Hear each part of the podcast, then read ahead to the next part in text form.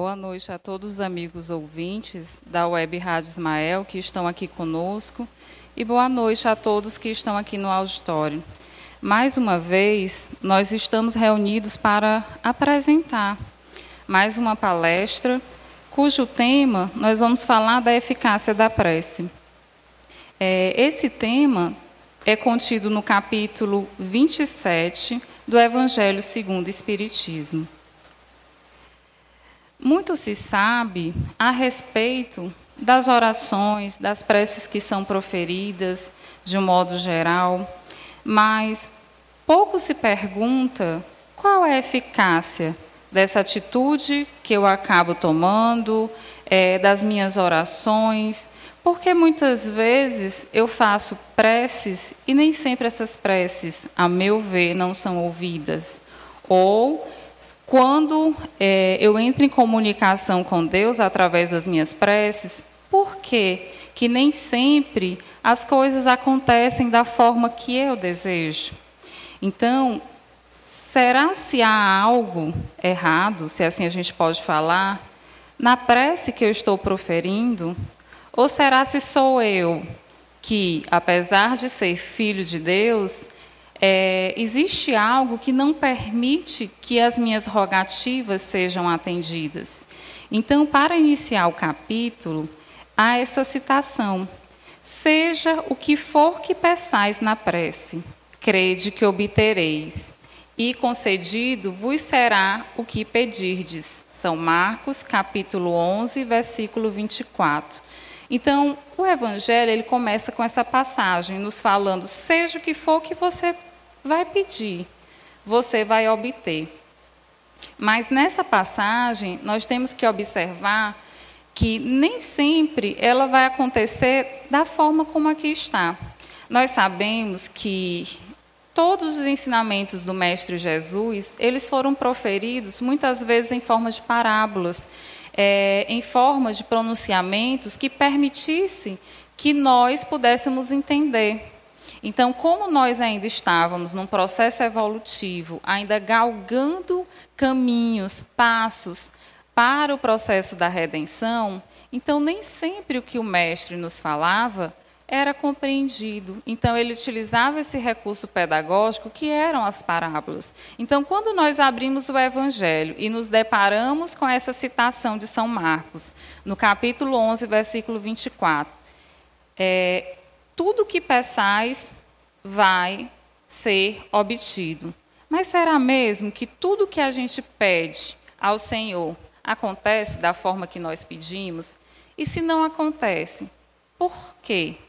E se acontece, por que isso acontece com um e com o outro não? Às vezes a gente costuma até olhar muito para a vida do vizinho, né? até mesmo de pessoas que são próximas do nosso seio familiar, e nos questionamos, Senhor, tudo que fulano pede, tudo que fulano faz dá certo, no entanto, tudo que eu faço não dá certo, ou então tudo que eu peço eu não obtenho. E é mais ou menos sobre isso que o Evangelho vai nos tentar explicar, na medida do que nós já podemos compreender, porque essas palavras elas têm um contexto muito mais profundo do que é, esse simples contexto que a gente às vezes acaba lendo e entendendo. Então ele continua no Evangelho. Há quem conteste a eficácia da prece, com fundamento no princípio de que, conhecendo Deus as nossas necessidades, inútil se torna expor-lhes. Então, tem pessoas que acham que, como tudo Deus já conhece, então por que, que eu vou expor os meus problemas? Por que, que eu vou pedir a Ele algo se Ele é Deus soberano, conhece tudo, está a par de tudo? Então, por que, que eu vou pedir? E ele continua: e acrescentam os que assim pensam que, achando-se tudo no universo encadeado por leis eternas, não podem as nossas súplicas mudar os decretos de Deus. E há aqueles que acham que, complementando essa ideia, como tudo já está encadeado, tudo já está organizado diante do universo, como Deus organizou, então ele, muitos acham que as nossas súplicas às vezes não podem modificar algo, ou não, ou não podem modificar é, alguma vivência que nós estamos passando.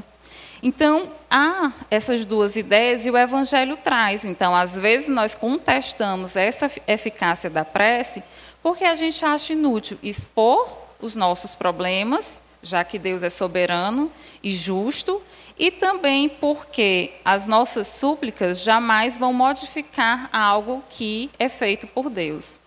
Só que no livro O Consolador, eu trouxe duas questões para a gente refletir a respeito dessas questões que ele traz, que ele vai falar mais ou menos sobre isso. Ele vai falar sobre, é, o capítulo é sobre a vida, e ele vai falar sobre experiência. E nesse item experiência, ele vai trazer várias questões a respeito do determinismo e do livre-arbítrio. Porque quando nós pensamos que ao realizarmos uma prece nós não vamos ser atendidos, na verdade a gente está pensando numa linha determinista, que tudo já está determinado e programado por Deus. Mas até que ponto? Até que ponto nós temos poder de modificar esses desígnios? Ou realmente é determinista? Ele já determinou e assim tem que ser. Ou então, nós somos aquelas criaturas que aqui estamos na Terra e, e somos, é, digamos assim, detentores de sofrimentos eternos e que esses sofrimentos não passarão para a gente poder aprender. E também do livre-arbítrio. Então, se é determinismo, se há esse determinismo, por que há o livre-arbítrio? O que é esse livre-arbítrio? Não, não é simplesmente o fato de eu poder escolher as atitudes que eu vou realizar, ter consciência, já poder racionalizar os meus pensamentos e tudo aquilo que eu vou fazer. Então, por que o livre-arbítrio, se tudo já está determinado? Porque se Deus já programou tudo, por que, que eu vou fazer algo diferente se tudo vai desencadear para aquele mesmo fim? Então, nesse livro, ele começa a fazer esse questionamento do determinismo, tudo já determinado, ou desse livre-arbítrio, mas ele vai dar um contexto diferente. Então, na questão 132, é, a pergunta: há o determinismo e o livre-arbítrio ao mesmo tempo na existência humana? Há os dois? E eles respondem: determinismo e livre-arbítrio coexistem na vida estão presentes na nossa vida, entrosando-se na estrada dos destinos para a elevação e redenção do homem. Para que há o livre-arbítrio e esse determinismo? Para permitir que nós nos elevemos no caminho que nós viemos trilhar. E ele vai falar: o primeiro, que é o determinismo, é absoluto nas mais baixas camadas evolutivas e o segundo, que é o livre-arbítrio, amplia-se com os valores da educação e da experiência. Então, no processo evolutivo da humanidade, no processo evolutivo dos seres que aqui habitam o planeta, o que, que acontece? No início, como nós ainda não tínhamos a capacidade de racionalizar e ainda não tínhamos o livre-arbítrio de poder é, ter autonomia sobre as nossas escolhas, existiu o determinismo. Esse determinismo que Deus é, impôs para poder haver o processo de evolução na Terra. Então, se a gente for analisar o processo evolutivo desde os primórdios, quando foi criado a Terra, que existia apenas o mar, aí de repente começou a surgir a atmosfera, o oxigênio, começou a surgir a primeira vida na Terra e até chegar o surgimento do homem, não é isso? Então, nesse processo de evolução, há um determinismo divino. Que determinismo é esse? De que a evolução tem que acontecer. O progresso da vida no planeta tem que acontecer, independente da vontade de qualquer ser que aqui habite. Independente da minha vontade, independente da vontade de qualquer um que aqui esteja. Por quê? Porque isso foi programado Cada planeta, cada local evolui de acordo com os desígnios divinos. E a Terra não é diferente. Então, esse determinismo, qual ele fala aqui, está relacionado com o progresso. O progresso da humanidade em coletividade, mas também o progresso individual. de cada ser, de cada pessoa, que é intransferível. Cada um vai evoluir naquilo que necessita. E nós podemos comprovar isso desde os primórdios, que nós vimos que primeiro existiam seres apenas no ambiente marinho, depois chegou até a Terra, e os seres foram evoluindo até chegar na espécie humana. E essa espécie humana antes era muito brutalizada ela não tinha é, muito domínio sobre si mesma, então existia mais instinto. O instinto de sobrevivência, o instinto de alimentação, o instinto de defesa. Então era instinto, não era racionalizado. Mas a partir do momento que o homem começa a racionalizar, começa a ter acesso à razão, por emitir pensamentos contínuos, ele começa a ser apto a desenvolver o seu livre-arbítrio.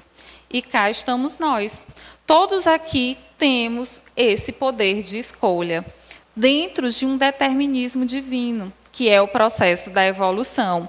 Então, ele fala que esse livre-arbítrio, esse determinismo, ele se ampliou com os valores da educação e da experiência. E ainda acontece, foi quando surgiu o livre-arbítrio. A partir do momento que a educação se fez no processo de entendimento de como as coisas se organizam, então a criatura evolui. A partir das experiências, de vivências aqui encarnado nesse planeta, nós aprendemos e também evoluímos. Então, esse determinismo, ele vai chegar a um ponto em que o homem possui o livre-arbítrio através da educação e do processo da experiência. O que é que nós estamos fazendo aqui hoje? adquirindo conhecimento. Que conhecimento é esse? Sobre o Evangelho do Cristo. E esse conhecimento nós já tivemos acesso? Com certeza sim.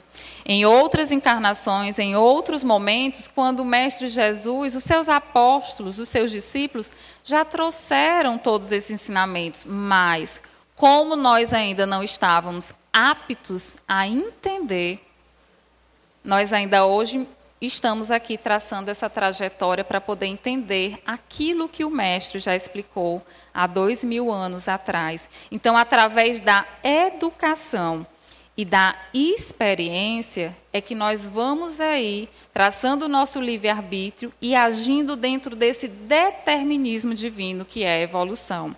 E ele continua: acresce observar que sobre ambos pairam as determinações divinas baseadas na lei de amor, sagrada e única, da qual a profecia foi sempre mais eloquente testemunho. A lei de amor, a lei natural, a lei divina, a lei que Jesus veio nos ensinar. E essa lei que nós ainda não aprendemos. Que lei de amor é essa? É o que está pautado no Evangelho. São todos aqueles ensinamentos que trazem o Evangelho do Cristo e que nós ainda não conseguimos não só entender e nem vivenciar de forma plena. Então, é necessário é, nós conhecermos esse Evangelho num processo de educação e vivenciar na prática, que são as experiências, para a gente poder traçar o nosso livre-arbítrio da forma que permita a nossa evolução e a nossa modificação.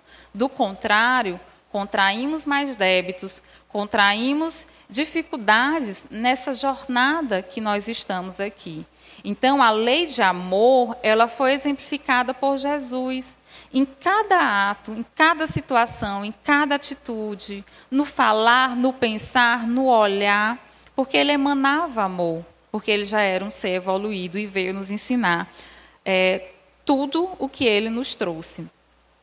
E na questão, é, eu sempre gosto de repetir essa questão, porque sempre tem aquel, aquelas pessoas que ainda não conhecem a respeito dessas leis naturais ou leis divinas. Então, no livro dos Espíritos, na, na questão 886, é, os, Kardec pergunta aos espíritos para poder entender mais sobre essa lei de justiça, de amor e de caridade. E o que seria essa lei? E ele está falando aqui. Qual o verdadeiro sentido da palavra caridade? Como entendia Jesus? Benevolência para com todos, fazer o bem, sem distinção. Indulgência para as imperfeições dos outros, ser indulgente com o erro alheio, mas ser vigilante no processo das minhas atitudes e nas minhas atitudes e nos erros que eu venha cometer. E perdão das ofensas. Quantas vezes perdoarei o meu irmão? Ah, sem limites. 70 vezes, sete vezes. Por quê? Era uma forma figurada de dizer que era infinitamente. Não existe um único tipo de perdão. Na verdade, no nosso processo de existência, nós vamos é, aprendendo e trabalhando esse sentimento dentro de nós. E que só nós, nós só vamos conseguir no processo da experiência. E ele continua: o amor e a caridade são um complemento da lei de justiça, pois amar o próximo é fazer-lhe todo o bem que nos seja possível e que desejar desejáramos nos fosse feito. Tal o sentido destas palavras de Jesus: Amai-vos uns aos outros como irmãos, ou como eu vos amei. Então, aqui, pessoal, essa lei de amor é justamente fazer sempre ao outro aquilo que eu gostaria que fosse feito comigo. Ah, Francisca, mas é tão difícil. Mas essa é a lei. E por ser muitas vezes tão difícil, é que muitas vezes nós infligimos nossa, essa lei. E essa, quando nós infligimos essa lei, fica gravado dentro de cada um de nós, marcado no nosso espírito, aquilo que nós transgredimos.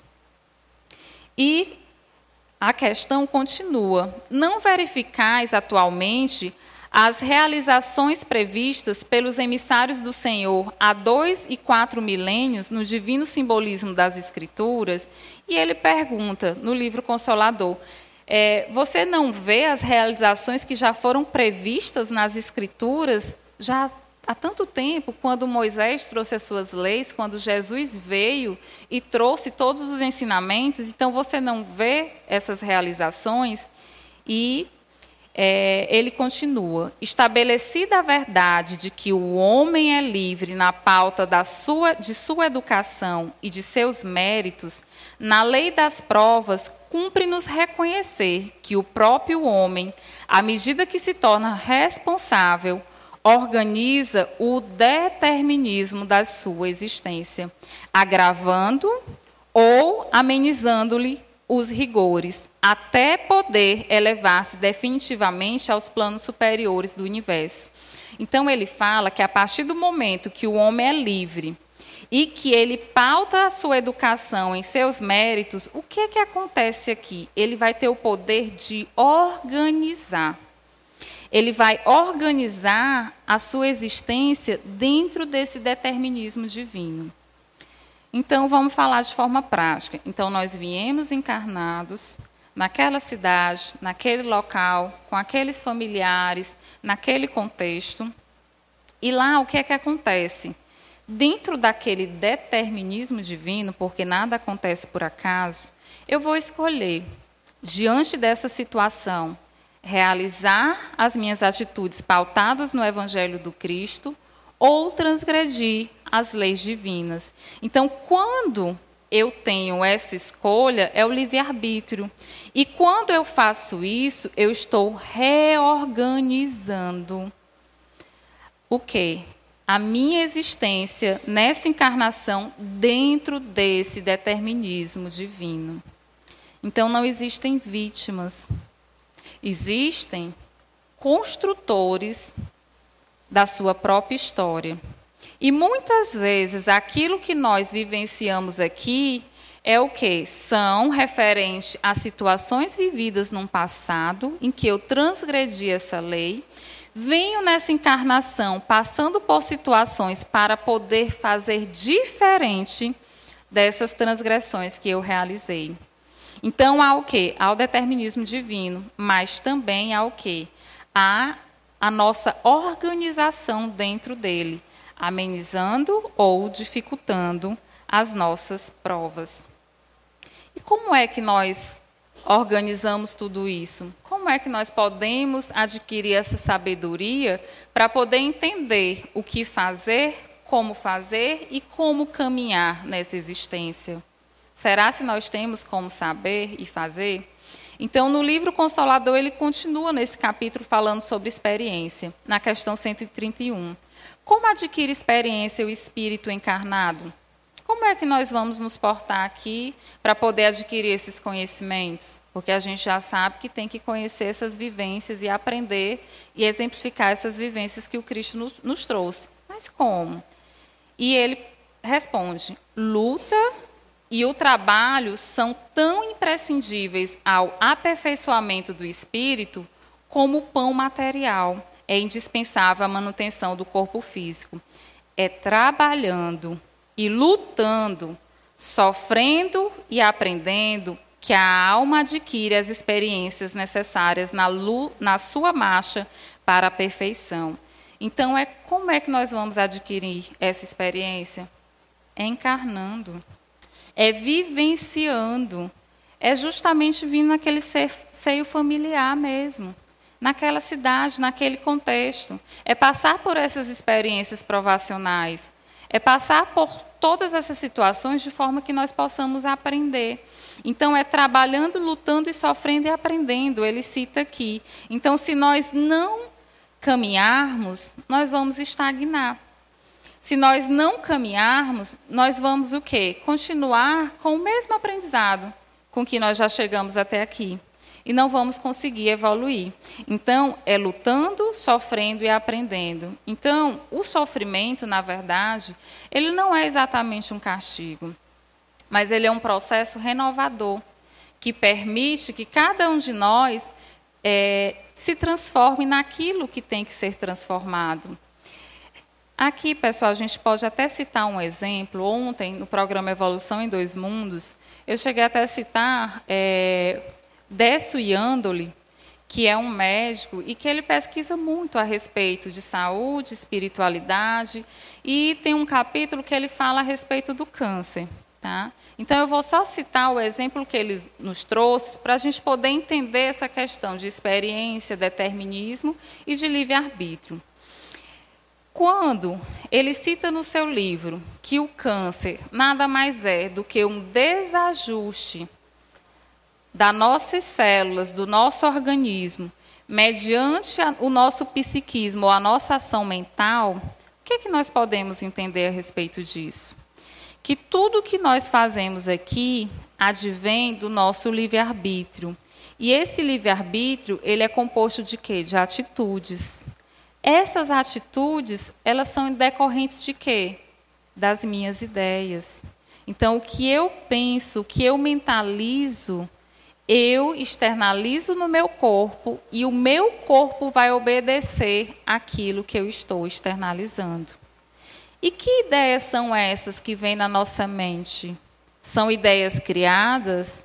São ideias impostas? As ideias, o pensamento que nós impomos ao nosso corpo físico, a nossa visão de mundo, ela advém de experiências de encarnações anteriores.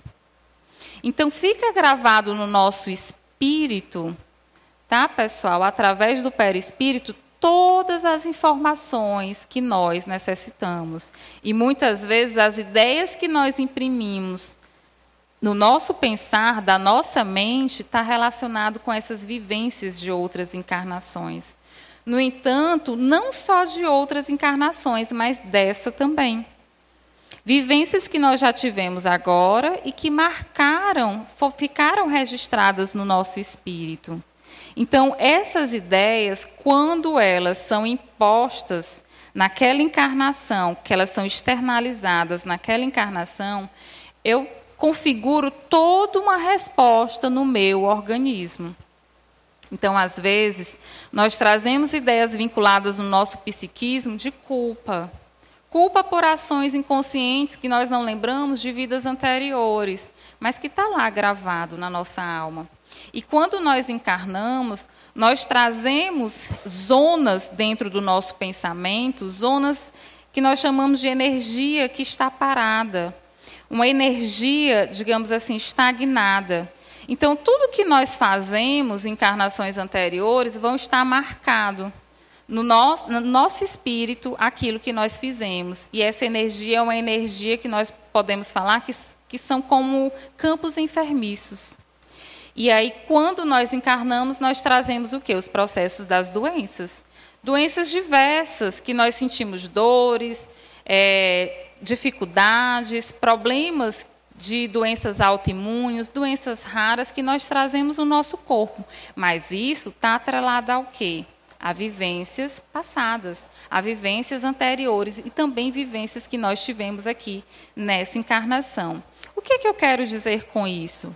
Que ele faz uma correlação com aquilo que nós viemos vivenciar aqui. Então, para nós modificarmos esse determinismo divino ou o que já está organizado para cada um de nós dentro desse determinismo divino precisa da nossa ação. Então, se assim o fosse, muitas pessoas não desenvolveriam câncer. Ou então, todas as pessoas que vieram para desenvolver uma determinada doença iriam desenvolver. Mas por que umas vão desenvolver e outras não? É a questão que nós falamos lá no início. Por que a prece ela vai ter uma ação benéfica ou não? Será se a minha prece vai ser ouvida? Será se eu vou ter, através da prece, esse poder de modificar essa minha situação nessa encarnação? E comparando com o que Décio trouxe, é, trazendo o exemplo do câncer, a gente vai ver que aquelas pessoas que trouxeram essa energia marcada no seu espírito, de situações que eles transgrediram as leis divinas em outras encarnações e que eu começo a realizar a caridade, começo a realizar atitudes diferentes daquela que eu realizei no passado, como Francisca, pela benevolência, a indulgência e o perdão. Essa energia, ela começa a se dissipar. Essa energia, ela começa o quê? A ser liberada. E como é que essa energia é liberada, Francisca? Pela experiência que nós acabamos de falar. Que experiência é essa? É a encarnação. É a trajetória que nós passamos aqui. Como é que a gente adquire essa experiência? Lutando, sofrendo, né? se colocando como agente ativo diante da vida e caminhando nesse percurso. Então, o câncer, como eu estou falando aqui, é só um exemplo de, às vezes, pessoas vêm com aquela predisposição a desenvolver aquela doença, no entanto, ela não desenvolve. Por quê? Não era o determinismo divino que estava atuando ali, mas, na verdade, aquele determinismo eu pude modificar. Como? Através de ações diferentes da energia que eu criei no meu espírito no passado, ou até mesmo nessa vida. Então, o que é que acontece? A prece, ela tem eficácia? Será se aquilo que eu vou pedir a Deus pode ser obtido? Pode. Mas vai depender daquilo que nós temos necessidade. E não simplesmente daquilo que nós achamos que precisamos.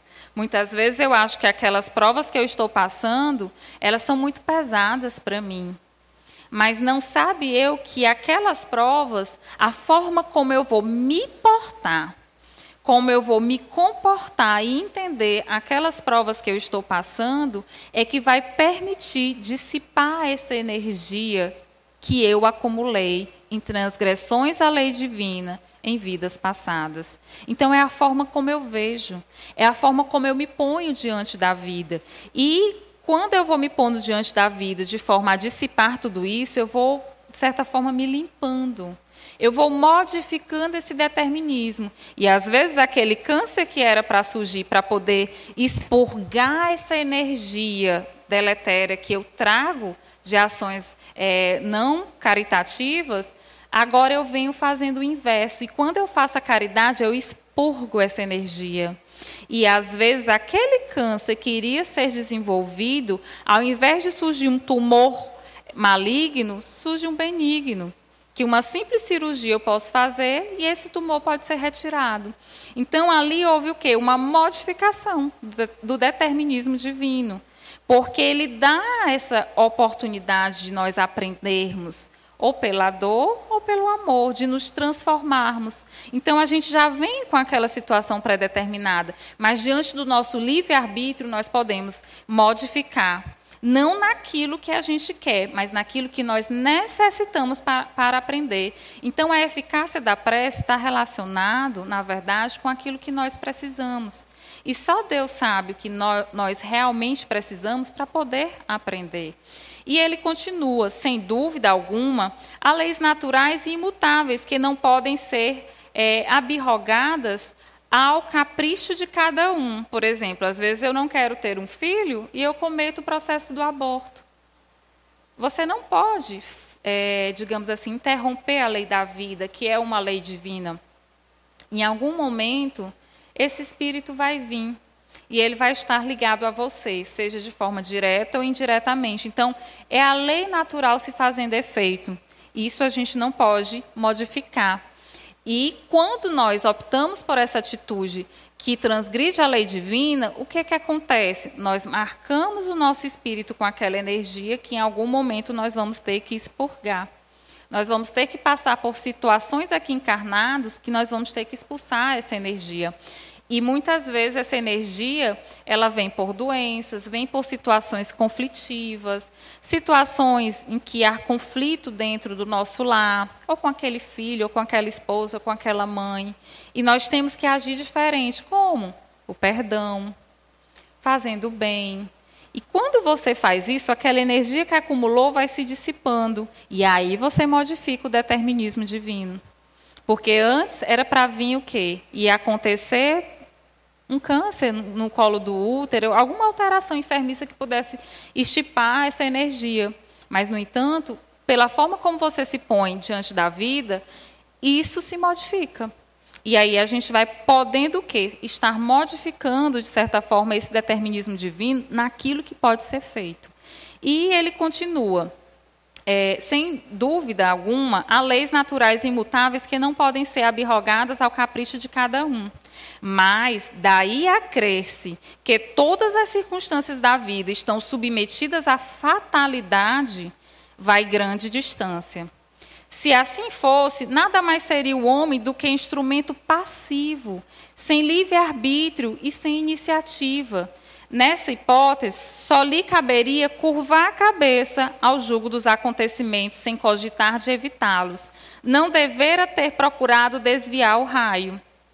Deus não lhe outorgou a razão, a inteligência, para que ele as deixasse sem serventia, a vontade para não querer e a atividade para ficar inativo. Então, se Deus assim só determinasse e nós simplesmente só aceitássemos aquelas dificuldades de forma passiva e não é, procurássemos o entendimento para poder é, sermos ativos diante a vida e modificar essa atitude, então para que Deus nos deu a razão, a inteligência, a vontade e a atividade?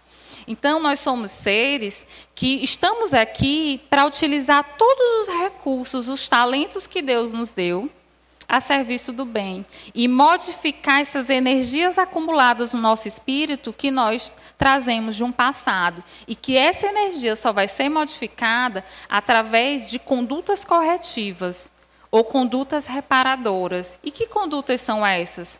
Pautadas na lei de amor, de justiça e de caridade, pautadas nas leis máximas do Cristo, pautados na lei de amor. Então, nós somos seres que estamos aqui não para aumentar os obstáculos que nós já criamos em outro, outros momentos, mas nós somos seres que estamos aqui para criarmos pontes, para criarmos alternativas, para criarmos os nossos caminhos, para fazermos algo diferente e assim estabelecer o refazimento de um espírito devedor, de um espírito que já vem capaz de entender e modificar o seu próprio destino.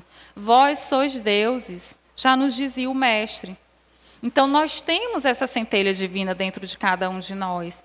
E o que nos falta é justamente resgatar essas virtudes que estão latentes. E que esse resgate ele vai depender o quê? Da nossa atitude vai depender da nossa ação perante a vida. E ele continua: sendo livre, o homem de agir num sentido ou noutro, seus atos lhe acarretam e aos demais consequências subordinadas ao que ele faz ou não. Então, nós somos seres ativos. E nós somos seres co-criadores do universo, porque à medida que eu modifico o meu caminho, as minhas atitudes, eu estou co-criando, eu estou participando da criação de Deus. Se eu quero a paz, então eu tenho que cultivar a paz dentro de mim.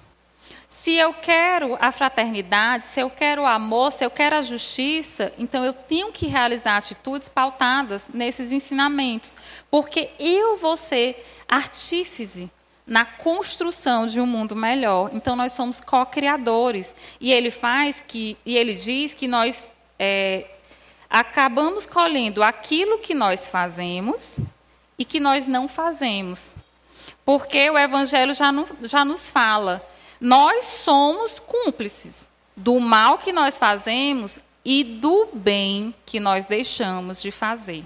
Então, quando nós deixamos de fazer algum bem, nós também estamos nos comprometendo com, a, com as leis divinas. Então, quantos de nós não viemos, é, às vezes, com alguns espíritos incumbidos do processo de educação, porque em algum momento nós negligenciamos essa educação àquele espírito e ele transgrediu várias leis divinas, porque eu que era tutora daquele ser, não liguei, transgredi aí, não fiz a ação que eu deveria, e esse espírito vem comigo agora para eu poder agir perante a vida como uma co-criadora divina, para poder educar, para poder modificar as tendências daquele espírito que foram é, desenvolvidas ou que foram que estabelecidas naquele momento, porque eu respondo pelo mal que eu faço, mas também pelo bem que eu deixo de fazer.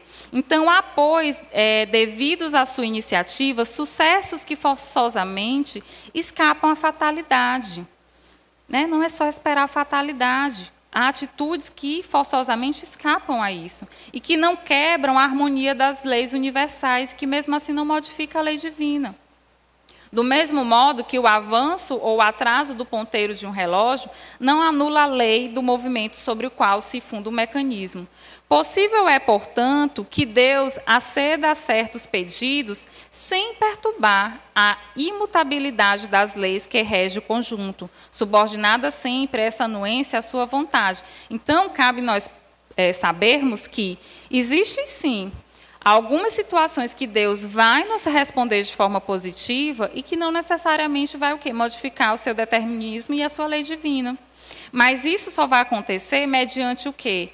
A anuência da sua vontade e mediante a nossa postura diante da vida. E como cita no capítulo 17 e no capítulo 18 do Evangelho segundo o Espiritismo, que fala os superiores e os inferiores. Lá Nesse capítulo, ele cita as obrigações daquele espírito que vem como chefe e daquele espírito que vem como subordinado. E ele fala do dever. Aquele que vem como chefe, que negligencia às vezes a, a organização de uma instituição ou do local ou do lar que ele vem ali tutelando, muitas vezes ali, quando ele não realiza o que ele tem que realizar, ele vai ser, é, em algum momento, pedindo contas a ele daquilo que foi delegado a ele. Porque ele não vem com encargos de almas simplesmente para satisfazer a sua vontade de mandar, de comandar a seu bel prazer. Então, existe compromisso ali. E é a atitude que você vai ter diante da, daquela incumbência que lhe foi dada é que vai fazer a diferença. Assim também, como no capítulo Muitos dos Chamados e Poucos Escolhidos, parábola do festim de bodas ou de núpcias, em que Jesus vai fazendo uma referência, uma analogia com uma festa, em que ele vai chamando cada servidor a seu tempo. No entanto, Cada um vai o quê? Fugindo do serviço, ou porque vai cuidar dos seus afazeres pessoais, ou porque vai cuidar da sua família, ou porque vai cuidar, então vai fugindo ali as obrigações. E no final ele fala que não adianta simplesmente vestir é, a roupa nupcial, vestir essa veste nupcial. Na verdade, nós, nós é, precisamos estar aptos a realmente querer ter a atitude e a vontade de nos modificar e atuar juntamente com Cristo. Porque só vestir, sentar, fazer de forma mecânica e não ter aquela pureza de coração, o entendimento que já, de que já é o momento de haver a modificação, não adianta. E quando nós realizamos preces, essas preces vão ser vãs, não vão ter finalidade, porque na verdade nós estamos pedindo algo que nós ainda não estamos predispostos a modificar dentro de nós. E ele vai continuar falando dessa passagem. Tomemos um exemplo. Um homem se acha perdido no deserto. A sede o martiriza horrivelmente. Desfalecido, cai por terra, pede a Deus que o assista e espera. Nenhum anjo que lhe virá dar de beber. Contudo, um bom espírito lhe sugere a ideia de levantar-se e tomar um dos caminhos que tem diante de si. Por um movimento maquinal, reunindo todas as forças que lhe restam, ele se ergue, caminha e descobre ao longe um regato. Então, aqui ele está falando dessa parábola, mostrando que existia um homem que estava no deserto relegado à sua sorte. Só que vem o Espírito e sugere a ele uns bons pensamentos. Mas ele tem o livre-arbítrio de decidir levantar e continuar mediante as opções que a vida lhe traz, ou de ficar deitado, se resignar e achar que aquilo é um determinismo divino e que Deus vai trazer todas as soluções soprando no seu ouvido. E aí ele mostra aqui qual é a diferença do espírito, da evolução do espírito no entendimento daquele que já consegue entender que ele é artífice do seu processo de modificação e daquele que é passivo, achando que a vida é só sofrimento, que a vida é só penúria, é só dor e fica ali é, acabrunhado, esperando que haja um milagre. E ele fala: ao divisá-lo, ganha coragem. Se tem fé, exclamará: Obrigada, meu Deus, pela ideia que me inspiraste e pela força que me deste. Se lhe falta fé, exclamará: Que boa ideia tive! Que sorte a minha de tomar o caminho da direita em vez do da esquerda! O acaso às vezes nos serve admiravelmente. Quando me felicito pela minha coragem e por não me ter deixado abater. Então ele já fala da diferença. Às vezes o espírito acha que é ele que está fazendo aquilo e na verdade é uma inspiração divina. Por isso que quando nós realizamos a prece, será se ela vai ser ouvida? Vai depender. Muitas vezes ela vai ser ouvida, mas nem sempre o resultado vai depender apenas da ação divina, porque ele nos inspira a tomar determinadas atitudes e nós, por diversos fatores existenciais de outras encarnações, por lembranças do subconsciente, enfim, traumas, nós ficamos ali. É como se nós tivéssemos a chave da prisão e ao invés de nós abrirmos a chave da prisão e poder sair, nós simplesmente, simplesmente olhamos para a janela, esquecemos que estamos com a chave na mão e olhamos para a janela e dizemos assim: como eu sofro, eu sou um sofredor, estou preso aqui há tantos anos e a chave na sua mão. Então, os bons espíritos, Deus nos intui a todo momento a tomarmos as, as, atitudes assertivas. Mas, Francisca, qual é a atitude que vai ser assertiva? Porque não é fácil decidir. Não é, porque nós trazemos vinculado a esse poder de, de escolha todas as nossas vivências anteriores. Às vezes aquela situação é muito traumática e a gente não consegue sair dela sozinho. Mas, quando nós já estamos aptos a tomar uma atitude perante a vida, não uma atitude de, de uma capa em que mascara a nossa realidade, colocando essa capa de eterno sofredor, de Marte, né? e quando nós tiramos essa capa e resolvemos seguir Jesus, seguir os ensinamentos que o Cristo é, nos trouxe, nós começamos a ser o quê? Seres autônomos, confiantes e começamos o que? A modificar a nossa vivência aqui. E ele continua dizendo: Mas dirão porque o bom espírito não lhe disse claramente: segue este caminho que encontrarás de que necessitas, porque não se lhe mostrou para o guiar e sustentar no seu desfalecimento.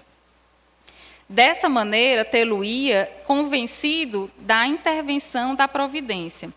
E aí ele vai explicar. Então, por que, que não veio o Espírito e mostrou, ó, é aqui o caminho? Não, faz isso aqui. E aí ele vai responder. Primeiramente, para lhe ensinar que cada um deve ajudar-se a si mesmo e fazer uso das suas forças, dos talentos que Deus já nos deu.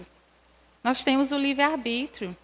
E ele continua: depois, pela incerteza, Deus põe à prova a confiança que nele deposita a criatura e a submissão desta à sua vontade, a nossa fé.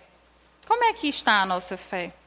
Né? Como é que está a nossa fé perante é, o nosso processo evolutivo e de acreditar nesse processo e de acreditar que nós somos é, o, o construtor do nosso próprio destino? Aquele homem estava na situação de uma criança que cai e que, dando com, é, dando com alguém, se põe a gritar e fica à espera de que venham é, levantar. Se não vê pessoa alguma, faz esforço e se ergue sozinha. Então é isso que muitas vezes o que Deus faz perante todos nós. A gente pede ajuda esperando que venha um milagre. No entanto, Ele deixa ali as situações subtendidas para que nós possamos escolher. Porque que mérito teria? E que nós, é, escolhendo, vamos modificando o nosso destino. E ele fala: o que Deus lhe concederá sempre, se ele o pedir com confiança, é a coragem, a paciência e a resignação. Também lhe concederá os meios de se tirar por si mesmo das dificuldades, mediante ideias que ele fará lhe surgiram os bons espíritos, deixando-lhe dessa forma o mérito da ação. São os nossos anjos de guarda que a todo momento nos inspiram, é, nos trazem mensagens e nos vão mostrando o aprendizado do nosso dia a dia. E aqui nesse livro de José Uma Coelho, Linha Direta com Deus, nós vamos ler só uma passagem rápida de uma mensagem que ela traz e que correlaciona com o tema que nós hoje trouxemos. É o capítulo 12, oração, confiança. Deves confiar, primeiramente em Deus, depois em ti mesmo, selando com o tempo as condições de amor que te propiciarão um roteiro seguro, na segurança das tuas decisões. Em tudo o que fizeres, não deves esquecer-te da certeza das tuas atitudes e antes de te iniciares nos teus caminhos, lembra-te da oração. Força indispensável na vida de todas as almas que já acordaram para a luz do entendimento. A prece tem vida em todas as dimensões da própria existência e cada uma delas tem função diferente no estímulo da operação que te dispuseste a realizar. É justo que reconheçamos a prece leitura, a prece da presença, a prece do entendimento, a prece da palavra, a prece audição, a prece perdão, a prece tolerância, a prece silêncio, a prece benevolência, a prece caridade e mesmo a prece amor. E tantas outras que poderíamos fazer um livro com indicações do modo de orar Estamos falando da súplica confiança, a que Jesus nos ensinou, é, remendando-nos entrar no aposento e conversarmos com o Senhor pelos fios dos pensamentos nas sutilezas das nossas crenças, formando em torno de nós um halo de luz pela certeza que temos da vida, que nunca passa de Deus e Cristo, vibrando no centro de nós mesmos. Quem aprendeu a confiar na divindade sente na prece seu verdadeiro alimento. E quem sabe orar, conhece a verdade e ela, na disposição do amor, o deixa ileso de todas as investidas das sombras. Confia em ti mesmo. Confia nos teus irmãos. Confia na natureza. Confia nos teus deveres e confia em Deus sobre todas as coisas que a tranquilidade imperturbável começará a nascer e a dominar a tua consciência. E nesse ambiente de luz poderá assistir o soberano nascer em teu coração, na presença de Cristo, a te dizer: Meu filho, levanta-te e anda, que os céus esperam por ti. A felicidade é o berço onde existe somente o amor. De Bezerra de Menezes, João, João Nunes Maia.